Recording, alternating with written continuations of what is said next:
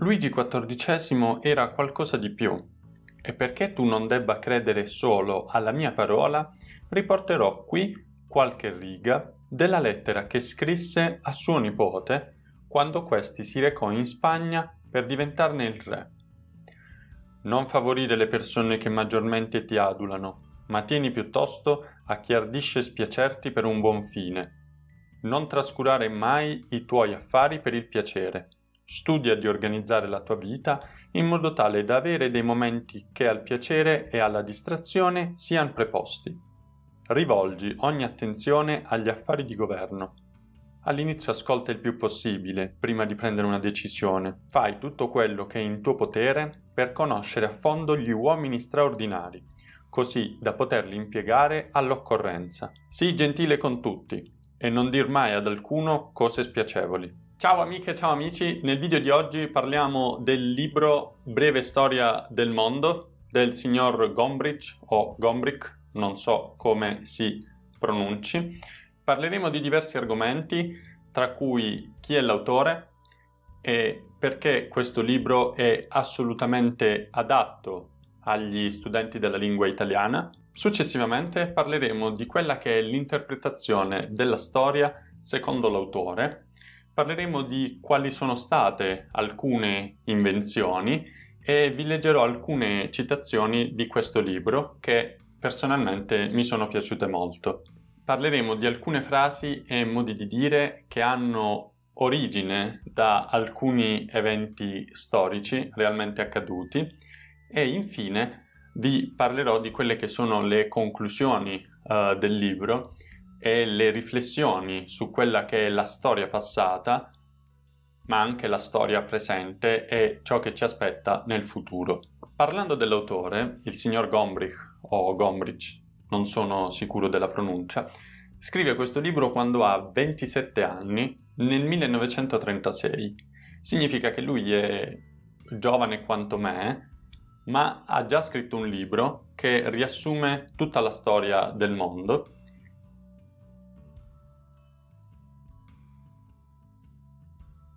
e la prima edizione è ferma al 1936, infatti la seconda o terza edizione include gli eventi che succedono in seguito, quindi include quello che succede nella seconda guerra mondiale. Lui, nello specifico, è stato un grandissimo critico d'arte e infatti uno dei suoi libri più famosi parla della storia dell'arte e non della storia in generale perché questo libro è particolarmente adatto agli studenti della lingua italiana. Nella prima edizione del libro, il titolo, che era esclusivamente in tedesco, dice Racconto della storia del mondo per giovani. Quando poi questo racconto viene tradotto in italiano e nelle altre lingue, il vocabolario che viene utilizzato è sempre un vocabolario indirizzato a giovani persone quindi parliamo di bambini o ragazzi adolescenti. Quindi il vocabolario che viene utilizzato è un vocabolario molto semplice. Le frasi che vengono utilizzate sono molto semplici, sono così semplici che spesso eh, la spiegazione si basa su una domanda fatta dall'autore. L'autore dice a cosa serve questa cosa secondo te? Serviva a fare questo, per esempio. Quindi è un ottimo modo di spiegare qualcosa a una persona che magari non conosce benissimo l'italiano e non conosce benissimo la storia, ma è pronta ad imparare. Quindi è assolutamente consigliato per gli studenti della lingua italiana perché ha un vocabolario molto semplice e una costruzione delle frasi molto semplificata. Ci sono stati altri libri in cui ho detto mi raccomando non comprate questo libro se non avete un livello che sia almeno B2, in questo caso vi dico che potreste leggere questo libro anche con un A2 o con un B1, assolutamente. Consiglio questo libro agli studenti della lingua italiana anche perché è un libro pieno di immagini, un libro pieno di quadri e di schemi ed è un libro pieno di mappe. Quindi lo studente o il lettore non è mai perso in una serie di pagine uh, contenenti frasi su frasi, ma ci sono brevi frasi e brevi capitoli contenenti diverse figure e mappe che danno un quadro generale di quello che si sta per leggere. Quindi è molto più facile seguire il corso della storia, è molto più facile seguire l'autore. Quando l'autore parla dell'interpretazione della storia o del raccontare la storia, fa un esempio molto bello. Lui dice che raccontare la storia è un po' come accartocciare un foglio, quindi farlo diventare una palla, far prendere fuoco a questo foglio e buttarlo giù in un pozzo. Significa che all'inizio c'è un fuoco che brucia questo foglio e quindi noi siamo in grado di vedere il pozzo illuminato. Pian piano però questo foglio scende e noi continuiamo a vedere il foglio che brucia e le pareti del pozzo, ma è un'immagine che è peggiore rispetto all'inizio. E pian piano che questo foglio scende, quindi pian piano che andiamo a ritroso con la storia, pian piano che andiamo all'indietro nel raccontare la nostra storia, abbiamo sempre meno informazioni, abbiamo sempre una vista meno chiara di prima. E quindi è una metafora molto bella perché quando poi ci affacciamo a vedere l'anno 1000 o la storia dei romani o dei greci o la preistoria, quello che noi vediamo è un puntino di luce in fondo al pozzo, è un'immagine che noi ricostruiamo a posteriori, un'immagine che noi ricostruiamo molto dopo, grazie a una serie di studi molto sofisticati che ci permettono di dire alcune cose riguardo le società di quel tempo. Ovviamente quello che noi otteniamo all'ingresso del pozzo, le informazioni che abbiamo all'ingresso del pozzo, quindi nel momento in cui ci troviamo oggi, abbiamo una fonte di risorse, di documenti molto maggiore rispetto a quella che avevamo prima, considerando anche che la scrittura non è sempre esistita e la stampa non è sempre esistita, quindi tutto quello che c'era prima della scrittura o prima della stampa sono informazioni che in gran parte sono andate perse. Parlando appunto di invenzioni, l'autore spesso si ferma e dice in questo momento della storia dobbiamo ringraziare questo popolo per aver inventato questa cosa. Ad esempio, parla dell'invenzione dell'alfabeto dei Fenici, parla della carta, un'invenzione araba copiata a prigionieri cinesi, parla delle cifre degli arabi e degli indiani, parla dell'invenzione della stampante di Gutenberg nel 1453, parla delle invenzioni inventate da Leonardo da Vinci, ma anche di quelle non inventate da Leonardo da Vinci. Perché Leonardo ha inventato qualcosa che non ha inventato?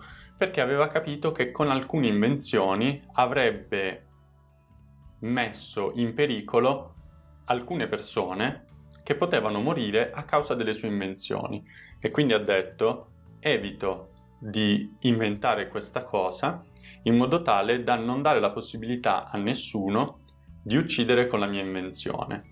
È un discorso abbastanza complesso, nel senso la mia scoperta scientifica non ha un libretto delle istruzioni, non posso dirti come usare questa scoperta, allora evito di crearla in modo tale che tu non abbia decisione sul come usare quella scoperta e ne abbiamo già parlato in uno dei video precedenti in cui Feynman spiega come non esista un'etica della scoperta o un'etica della scienza, ma esiste un'etica delle persone che vanno a utilizzare quella scoperta e vanno a utilizzare quell'argomento di scienza.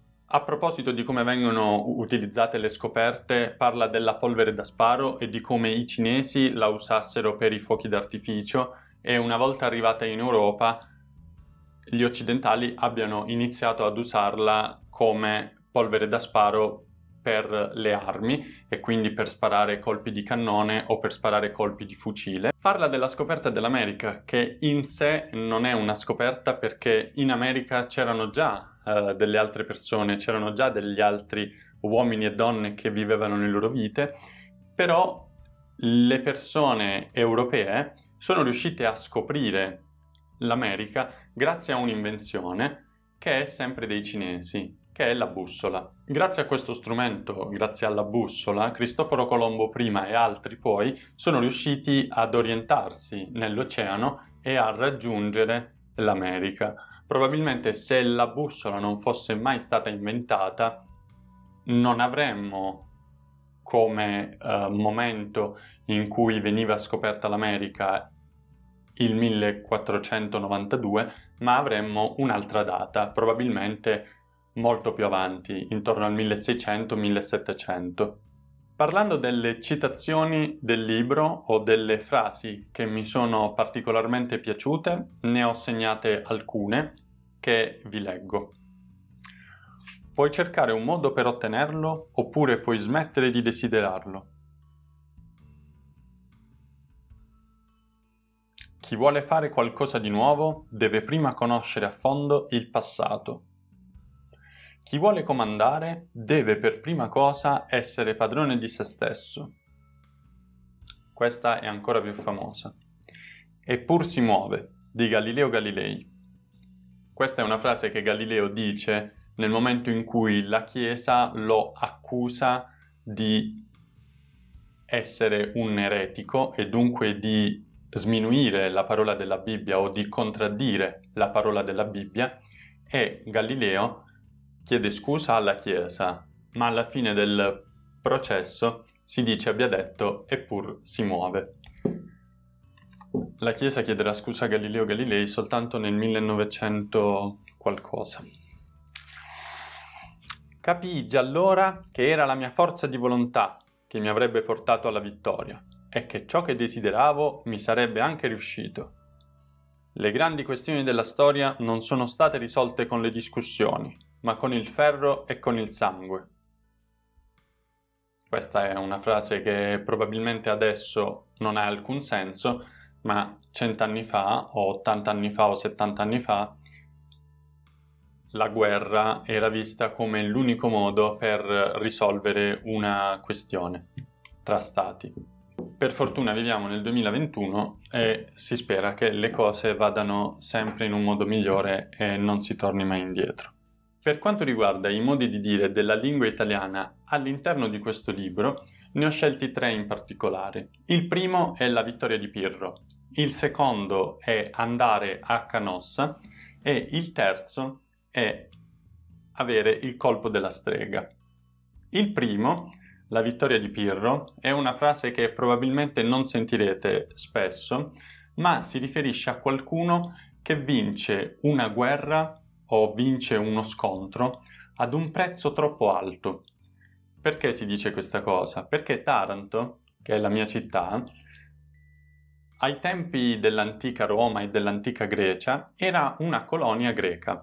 In difficoltà contro Roma, Roma cerca di conquistare Taranto e Taranto chiama dalla Grecia Pirro. Pirro arriva a Taranto in un posto che poi verrà eh, chiamato Porto Pirrone e combatte contro i romani con gli elefanti e vince. Vince però ad un prezzo troppo alto perché anche lui perde troppi uomini, perde troppe risorse. È una vittoria appunto in cui non abbiamo poi vinto tanto e infatti pochi anni dopo i romani conquisteranno anche Taranto e poi la Grecia. La frase andare a Canossa invece deriva dal fatto che un imperatore era stato scomunicato dal Papa e non veniva più rispettato dai suoi sudditi. Allora l'imperatore deve andare dal Papa a chiedere scusa. Nel frattempo il Papa sta andando dai suoi sudditi o comunque dalle persone intorno a lui per far sì che questo imperatore non venga più riconosciuto né dalla Chiesa né dal popolo. A un certo punto però il Papa sente che questo imperatore sta andando verso di lui e si rifugia in una fortezza a Canossa. Perché il Papa si rifugia? Perché pensa che l'imperatore stia andando con un esercito. In realtà l'imperatore è da solo e sta andando a chiedere scusa al Papa e quindi dato che il Papa è dentro questa fortezza a Canossa, l'imperatore arriva dal Papa al di fuori della fortezza e inizia a chiedere scusa, inizia a implorarlo di revocare la scomunica. E quindi andare a Canossa significa andare da qualcuno a chiedere scusa. Si dice andare a Canossa in modo abbastanza umiliante. Il terzo modo di dire è quello che riguarda il colpo della strega, che oggi è associato al mal di schiena, ma quando l'Inquisizione o comunque la Chiesa in generale portava avanti la lotta alle streghe, tante persone morivano in maniera innocente perché, ad esempio, se quel giorno grandinava e io non riuscivo a dare una spiegazione, davo la colpa a una strega. Se un mio amico aveva un mal di schiena, dicevo che è colpa di Pippa perché ho visto che è una strega e quindi veniva bruciata. E quindi da lì il colpo della strega. Conclusione e riflessioni generali su questo immenso libro di storia. Ad oggi ciò che vediamo della storia o ciò che sappiamo della storia è una specie di riassunto che però subisce delle distorsioni in base a chi racconta la storia. Anche il presente non è tanto chiaro, non perché noi non siamo in grado di trovare le giuste informazioni, ma perché non abbiamo tutti gli elementi per comprendere a fondo il presente.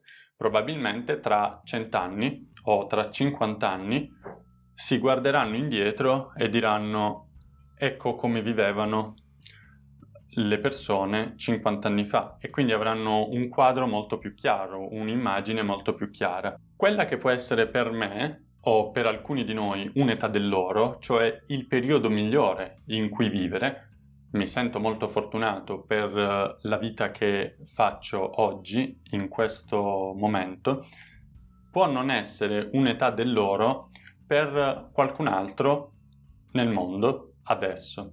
Significa che in un altro posto del mondo una persona che ha la mia età o è più piccola di me o è più grande di me può non avere le stesse fortune che ho io.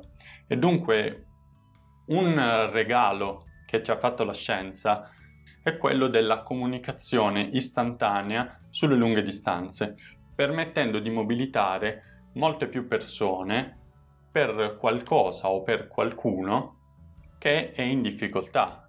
Ad esempio quando ci sono stati gli incendi in Australia o quando è iniziata la pandemia Covid. Spero questo video non sia stato noioso come le lezioni di storia che seguivo a scuola Professori di storia, se siete in ascolto mi dispiace, ma a quei tempi mi annoiavo molto. Come sempre vi ricordo che in descrizione e nel primo commento in alto trovate il link alla mia pagina Notion contenente gli appunti che ho preso mentre leggevo questo libro, più alcune risorse per continuare a studiare la lingua italiana e trovate anche il link per iscrivervi gratuitamente alla newsletter settimanale che invio ogni martedì, mercoledì, dipende. Vi ringrazio e in particolare ringrazio tutte le persone che mi sostengono economicamente su Patreon e Kofi perché senza di voi non potrei avere questa videocamera o non potrei avere un computer funzionante, quindi grazie dal profondo del cuore. Spero che il libro vi sia piaciuto e ci vediamo nel prossimo video. Ciao!